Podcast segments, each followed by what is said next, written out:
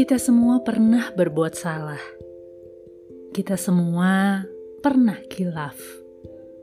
Dan semua manusia pernah mengecewakan.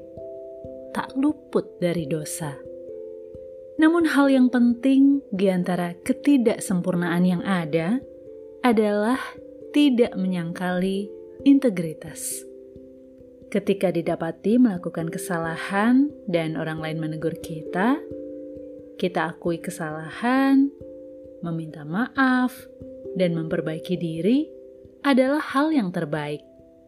Berbeda ketika telah melakukan kesalahan, ditegur, namun menyangkali dan berdalih.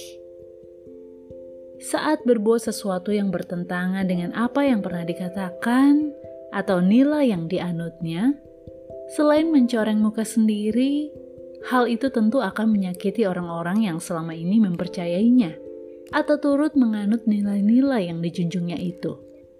Suatu kondisi yang tidak mudah memulihkan kepercayaan terhadap seseorang maupun nilai-nilai yang sudah dibangun selama ini. Siapa menyembunyikan pelanggarannya tidak akan beruntung, tetapi siapa mengakuinya dan meninggalkannya akan disayangi.